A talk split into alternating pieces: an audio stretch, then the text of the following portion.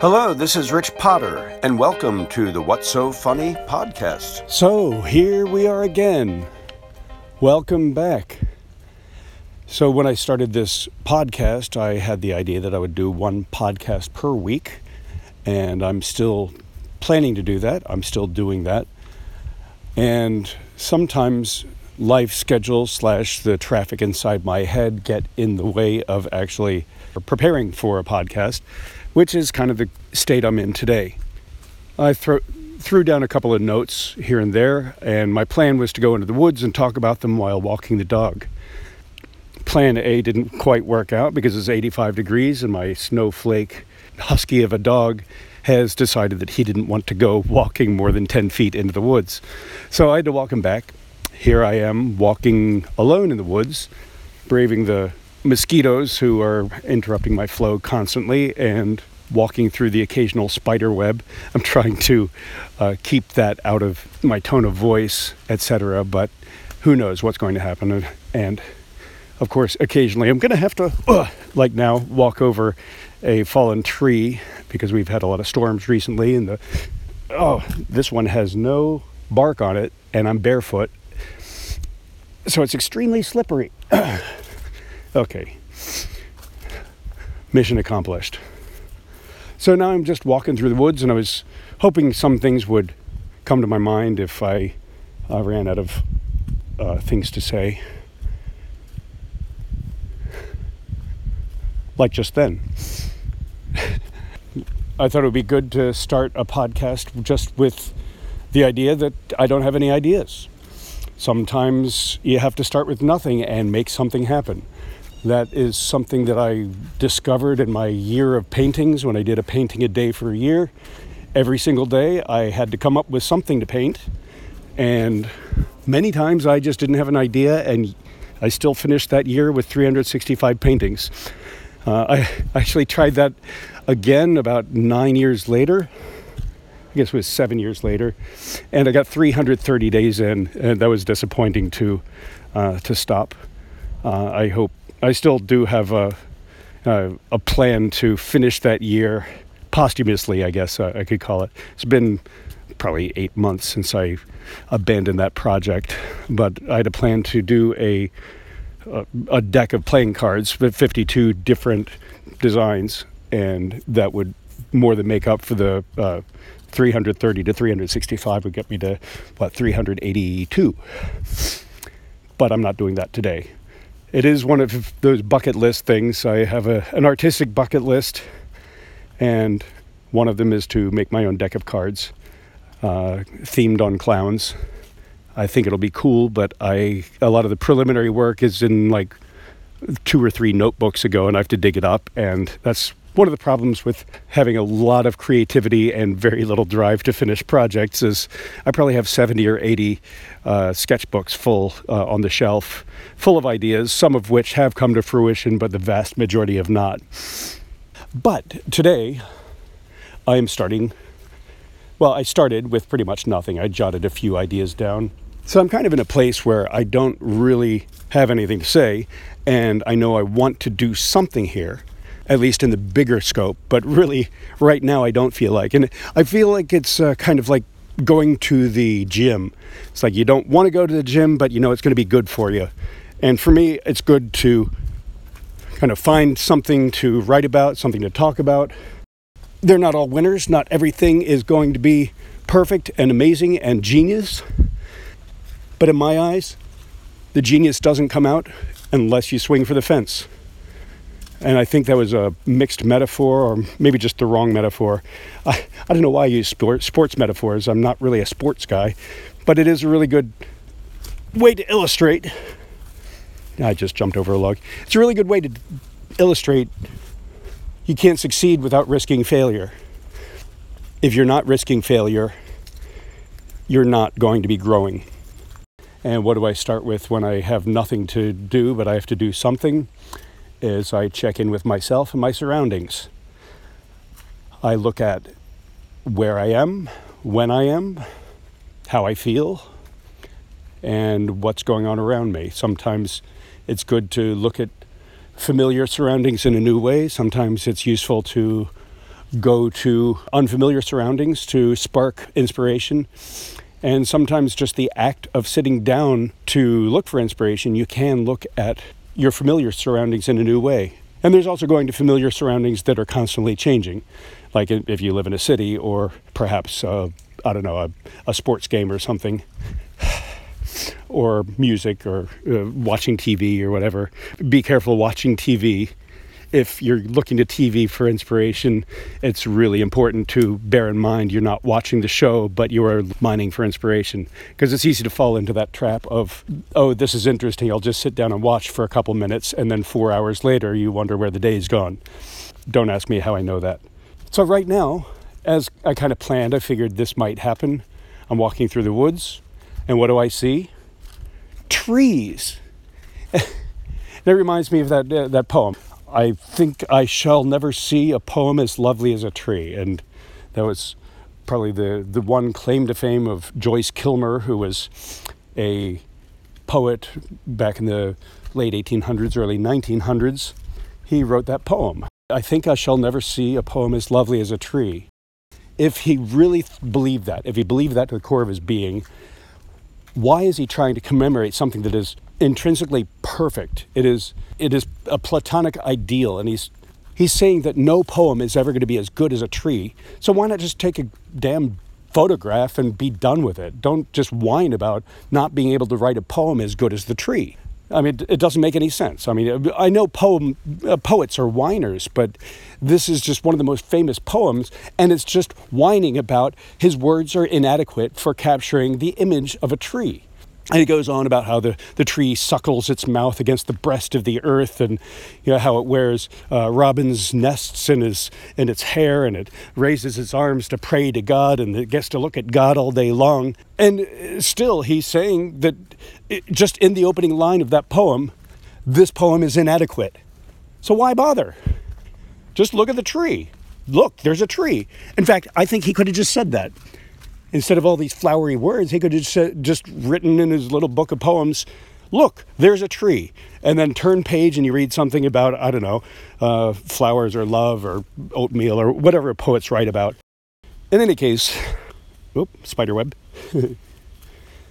I'm in spiderweb territory now. They, they spin more webs down by the water and I'm walking towards a creek. So Joyce Kilmer died in 1918 at the age of 31 overdosing on German lead. His final words of the poem were Poems are made by fools like me, but only God can make a tree. So there you go. He admits he's not God. He admits he's not good enough to write a poem. So just look at a damn tree. That's all I'm trying to say. But it did get me thinking about World War I weaponry. You know, a sniper's bullet caught him. He was uh, on a mission to find a machine gunner's nest. Back then, machine guns weren't something you could just carry around. They were set up on a hill hillside somewhere, and there was a one guy aiming and firing. There's another guy feeding bullets into it, and a third guy was pouring water onto the muzzles so it didn't overheat and melt and then backfire. You know, the, the machine guns of today are they're much more efficient and much better at killing people. So, hooray technology. But they also had wonderful things like flamethrowers; they could burn people alive. Artillery, Oh, uh, something I learned: the advances in artillery by World War One were they got to the point where, when they were aiming them, they had to take into account the rotation of the Earth. So I think that's kind of cool. If they're on one side, you just fire straight up and wait. Another thing that came out of World War One was uh, poison gas. I mean, it was started by the Germans, which is no surprise because they had a diet of bratwurst, sauerkraut, and beer. So it's no wonder they started out with the poison gases because, oh my God, have you ever sat next to one of those on an airplane?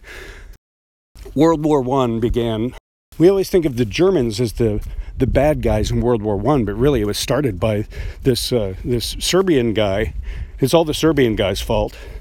No, it's just the powder keg of the Balkans Archduke Ferdinand was kind of traipsing through town. He's going tra la la, tra la la, on an outing with his wife. And this uh, Serbian guy said, Hey, hey, successor to the Austro Hungarian throne, I think I'm going to put a bullet in your head and I'm going to take your wife down just for good measure. And then, you know, people got in a tizzy and Austria-Hungary decided to declare war on France, I think, and then but they didn't want to declare war until the Germans were on board, and they wanted to make sure the Ottomans were on their side, and and then all the Belgians and the the the I guess the English and the Dutch, yeah, all it became a morass of uh, melees and bombings and uh, poisonings and all, all, this stuff. You know, just because they they just killed a little archduke. So what? He wasn't even a prince. I mean, geez. I mean, if I were going to have a world war, I'd have to make it over something really important, like uh, I don't know, downing a couple of towers or something. But that's not a world war yet. But it is kind of this similar powder keg situation. There's a, a political instability in the Middle East, like there was back in Serbia and Bosnia and Herzegovina. Herzegovina. I said it right, I think. But the Ottoman Empire, they were a big player in World War One. They had an empire stretching from around the early 1300s all the way into the late 1600s, but it even kind of stuck around at its height, it covered Turkey, Egypt, Persia, Hungary, Romania, Greece, Serbia, Croatia, Bulgaria, and, and more. I, I'm just trying to cut it short. And with the control of the Ottoman Turks over such a large part of the developed world at that point, their legacy persists to this day in the form of footstools. Now, it may seem like a silly joke, but actually, Ottomans are named after the place they came from, the Ottoman Empire introduced the footstools into Europe in the, I guess, early 18, I think it was the 18th century, 1800s. I always get mixed up between the two. But it's, you know, you, you have the Ottomans naming the, or the English naming, naming the footstools after the Ottomans. And then if you go to Germany, an American is a type of cookie. And in Belgium, an American is a sandwich made of raw ground beef.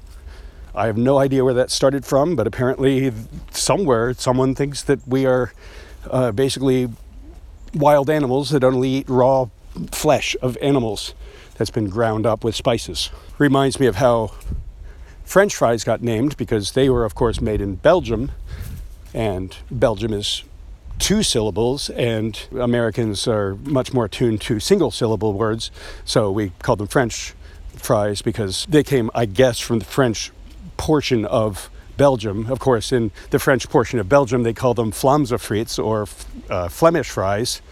So I have no idea. I, I don't know my potato history. I mean, well, I do know that potatoes are not even a European food. It's something the the Columbian uh, post-Columbian the explorers came over to the New World and they said, "Oh, look, things growing in dirt. Let's bring them home and eat them." But it cracked me up in what, what I think it was around 2003 or so when George W. Bush was rattling his sword over the Middle East after 9 11. The French said, Hey, maybe you shouldn't rattle your sword so loudly. And then George W. Bush or the White House, or I don't even know who made the choice, but they had to show their defiance and show the world that we are fighting the war on terror and we are fighting against our allies, the French, who had the audacity to say, maybe you should think first by defiantly renaming a fried potato dish. But we probably did them a favor since they wonder why we don't eat them with mayonnaise. They eat them with mayonnaise. And I think French also use ketchup, but I, I thought it would be a funny thing to say. And may- mayonnaise uh, is more a French sauce anyway. Mayonnaise is a French word, uh, just like mustard uh, comes from moutarde, also a French word, even though the spice itself comes from the Indian subcontinent and ketchup. ketchup is, of course, a Chinese word.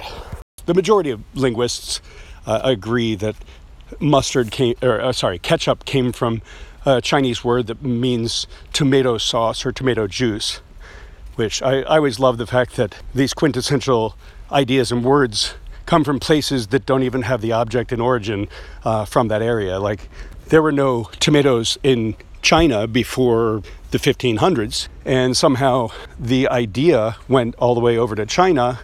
And then by the late 17th century, the word ketchup had transformed around into Eng- the English language as ketchup, leaving us with this perfect culinary special effects blood. If you went on a movie set about 80 years ago and you needed to show someone died a bloody death but also needed a condiment for the craft services table, ketchup was your answer for both. But back to the Ottomans. the Ottomans were really the Ottoman Turks. And when Columbus came over to the New World, and I, am not even sure it was Columbus who coined it, but the Westerners, the Europeans who came to the New World, they found these birds that looked like the guinea fowl, which was from East Africa, but it was imported to Europe through the Turks. So it became known as a Turkish chicken. But then going to the New World, these these birds, that what we call turkeys, looked kind of like those birds over there. So we started calling them uh, turkey cocks or turkey chickens. Of course, the French word for it is not Turkish in origin. It's the French word is coq d'Inde, which is the cock of India, and I, it's because at the time they thought that this was India here in the United States, uh, in the Americas. The coq d'Inde uh, uh, got changed to uh, just dinde. It's a contraction that became a word because there's no apostrophe in the word dinde anymore in French. D I N D E. If you originally uh, C O Q and then D apostrophe I N D E.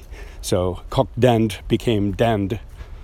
La dand, I believe it is, or le dand. I've never got good at my French articles. I always call the masculine thing feminine and the feminine thing masculine because it makes no goddamn difference. You know what I'm talking about, you French people. Oh, and uh, just as a side note, in Peru, they don't even call it an Indian bird or they don't call it a Turkish bird. They call it a Peruvian bird. It's the uh, it's Peru bird.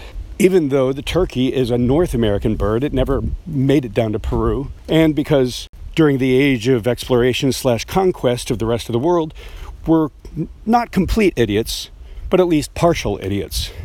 So here I am walking through the woods, thinking about trees and the death toll of World War One. So I'm nearing the end of my walk in the woods. Not too bad for mosquito bites, but I'm pretty covered by spider webs, and I probably have three or four spiders on me right now. Walking through a puddle. Ooh. Here's a little foley for you. Now my feet are all muddy. And I'm walking around among the trees. The trees served as kind of my launching point for my inspiration today. Just something around that I looked at that kind of took me on a direction. If I had done this on a different day, it might have been a completely different topic or set of topics. But I think it's useful to know that inspiration can come pretty much from anywhere. So I hope you've enjoyed the journey with me. Hope to see you next week. Thanks for tuning in. This has been the What's So Funny podcast with Rich Potter. Thanks for tuning in. New episodes on Wednesdays.